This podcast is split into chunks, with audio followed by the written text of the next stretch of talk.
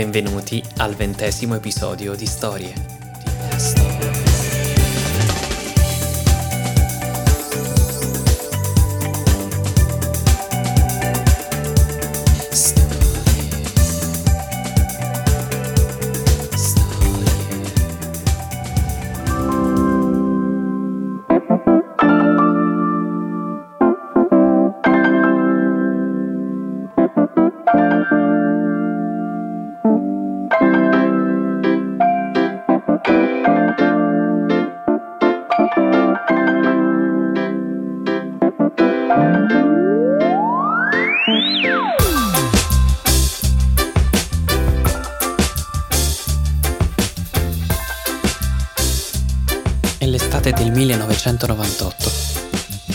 Jared Adams ha 17 anni.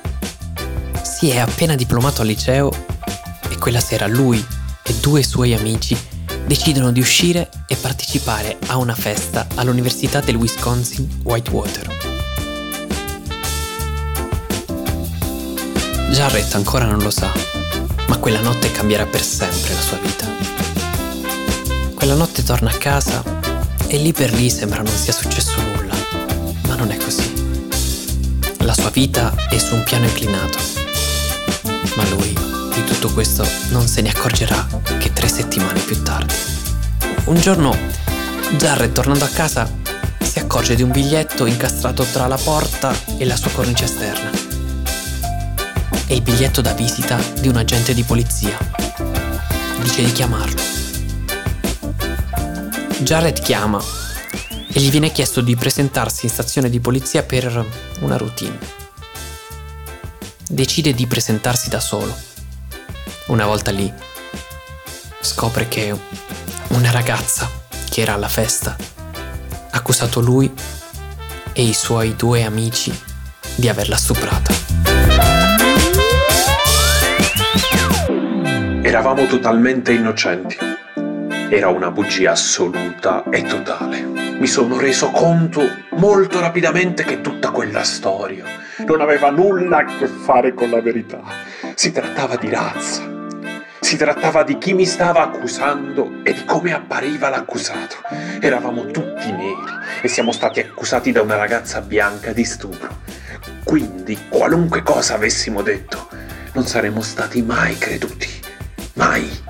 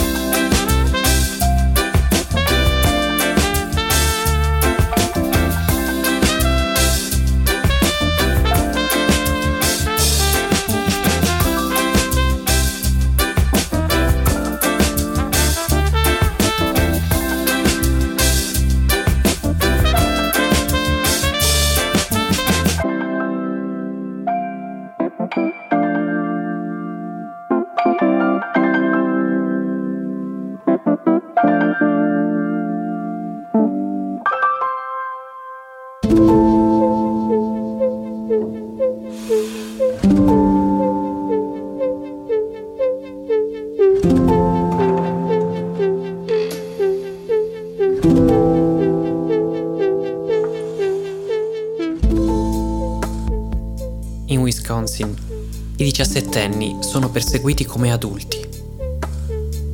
Mentre uno degli amici di Adams era in grado di permettersi di assumere un avvocato, ad Adams ed al terzo coimputato furono entrambi assegnati difensori pubblici.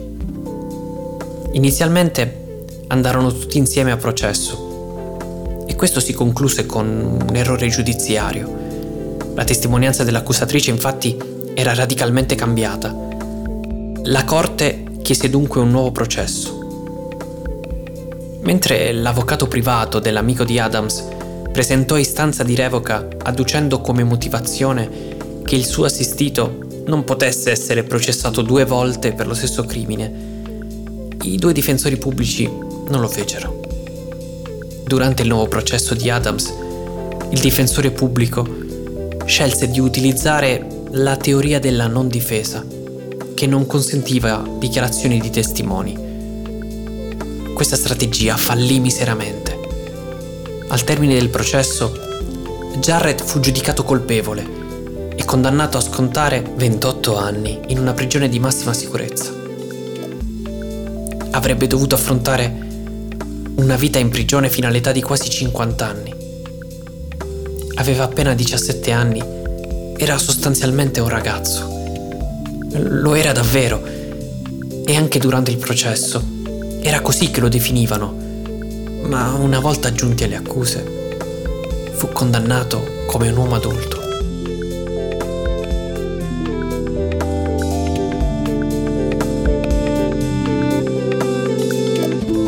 Il coimputato di Adams, quello con l'avvocato privato, non ha mai trascorso un giorno in prigione.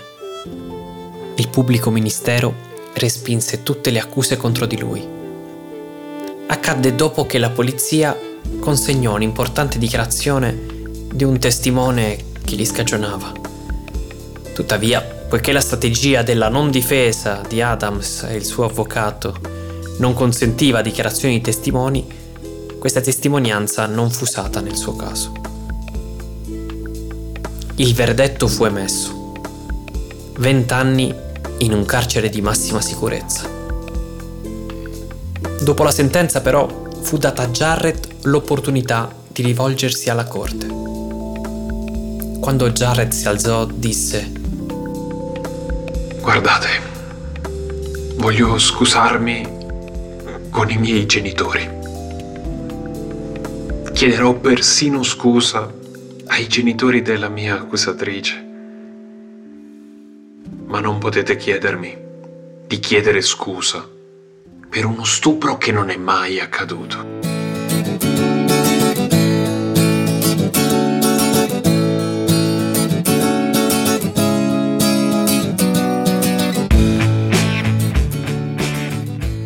Giudice lesse in questa dichiarazione dell'imputato una completa mancanza di rimorso e decise di aggiungere ai 20 anni di pena altri 8 anni di prigionia. All'improvviso, la sua vita era cambiata. Non pesava nemmeno 65 kg quando entrò in quel carcere di massima sicurezza, circondato da uomini grandi e pericolosi. Jarrett era terrorizzato. Era un po' come se il giudice pronunciando la parola colpevole, lo avesse improvvisamente catapultato nello spazio senza tuta da astronauta, solo in un ambiente ostile.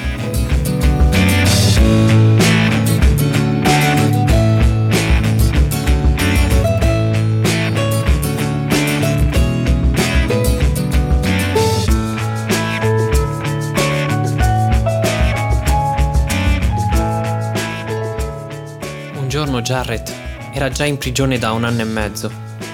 Un suo compagno di cella si rivolse a lui e gli disse: Certo che tu ti alzi ogni giorno, esci da qui e giochi a scacchi, giochi a basket. Tu non ti comporti come se fossi innocente.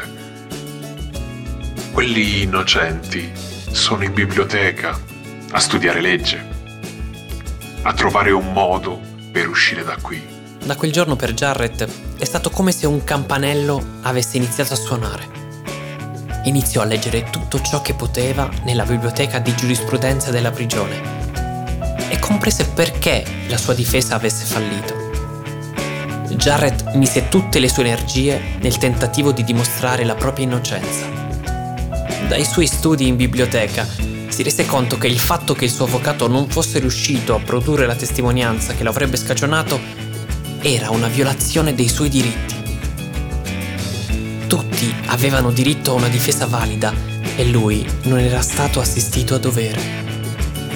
Jarrett cominciò a cercare un avvocato, qualcuno che potesse aiutarlo a uscire di prigione. Nel 2004, un'organizzazione che si occupava di persone ingiustamente condannate, l'Innocence Project, accettò di occuparsi del caso di Jarrett Adams.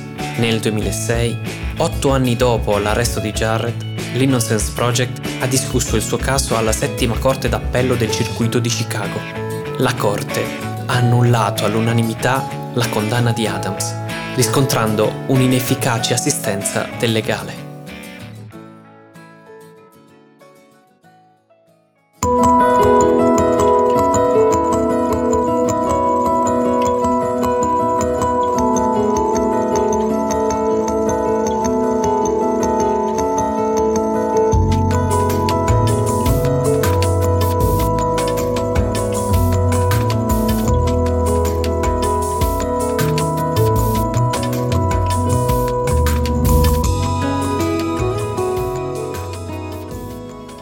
Febbraio 2007, dopo essere stato incarcerato per quasi un decennio, è tornato in aula di tribunale del Wisconsin affinché lo Stato respingesse tutte le accuse contro di lui.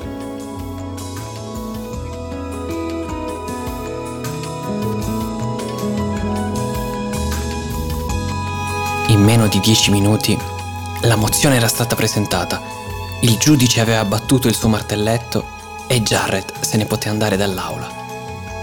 Era stato rilasciato. Quel giudice non lo guardò negli occhi. E una volta fuori, Jarrett si ripromise che avrebbe fatto in modo di essergli davanti agli occhi diverse volte ancora, di rimanergli tra i piedi per il resto della sua vita.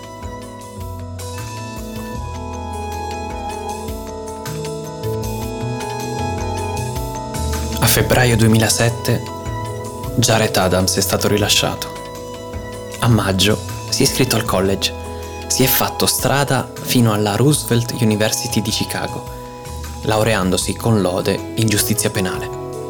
Nel maggio 2015 Adams si è laureato presso la Loyola University Chicago School of Law. Non molto tempo dopo è stato assunto dall'Innocence Project, la stessa organizzazione che lo aveva scagionato. Oggi lavora per il proprio studio privato. Essere in grado di tornare in un'aula di tribunale, nello stesso stato da cui sono stato ingiustamente condannato, e vedere loro che adesso devono rivolgersi a me come avvocato, ti dà la sensazione di essere finalmente visto di poter dire ehi, ehi tu mi vedi? Sono umano, sono umano e come tale merito rispetto. Ora Jarrett sta usando il suo potere di avvocato per assicurarsi che gli altri non debbano affrontare lo stesso destino che l'ho assegnato.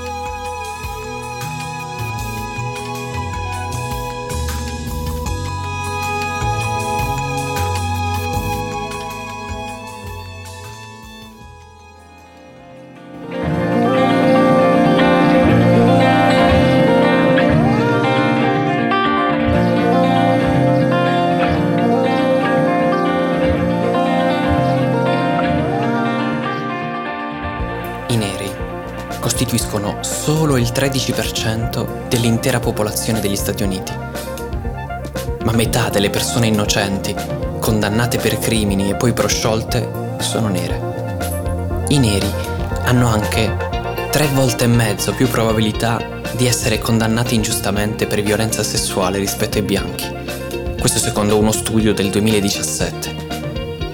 Mentre Adams è stato prosciolto, per un altro suo coimputato non sono mai state fatte cadere le accuse e un altro invece non è stato condannato affatto. Anche se tutti e tre gli uomini sono stati accusati dello stesso crimine da uno stesso accusatore. Avendo sperimentato in prima persona quanto la giustizia possa essere arbitraria, Adam sa quanto sia importante affrontare con urgenza i fallimenti del sistema. Credo fermamente che i problemi con questo nostro sistema di giustizia penale miglioreranno solo quando ci infiltreremo nel sistema, il che significa più giudici neri, più pubblici ministeri neri, più giovani avvocati neri, come pure giovani neri informati cambino lo stereotipo con cui abbiamo avuto a che fare da sempre. Questo è ciò di cui abbiamo bisogno e spero che la mia storia possa essere elencata come una delle prime di questo nuovo movimento.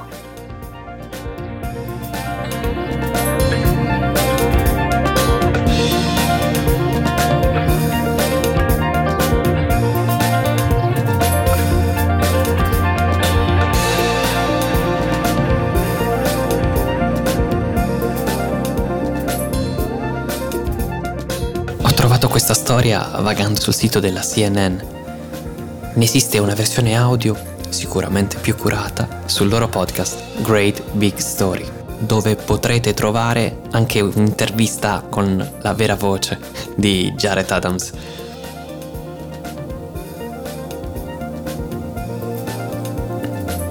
Tante volte avrei voluto produrre un episodio che avesse come tema la segregazione e le lotte per i diritti umani ma parlare di razza per chi non ne subisce gli effetti è sempre pericoloso e parziale. Per questo motivo, se l'argomento vi incuriosisce, vi consiglio il podcast Sulla razza, un'analisi sfaccettata, curata e direi completa del fenomeno.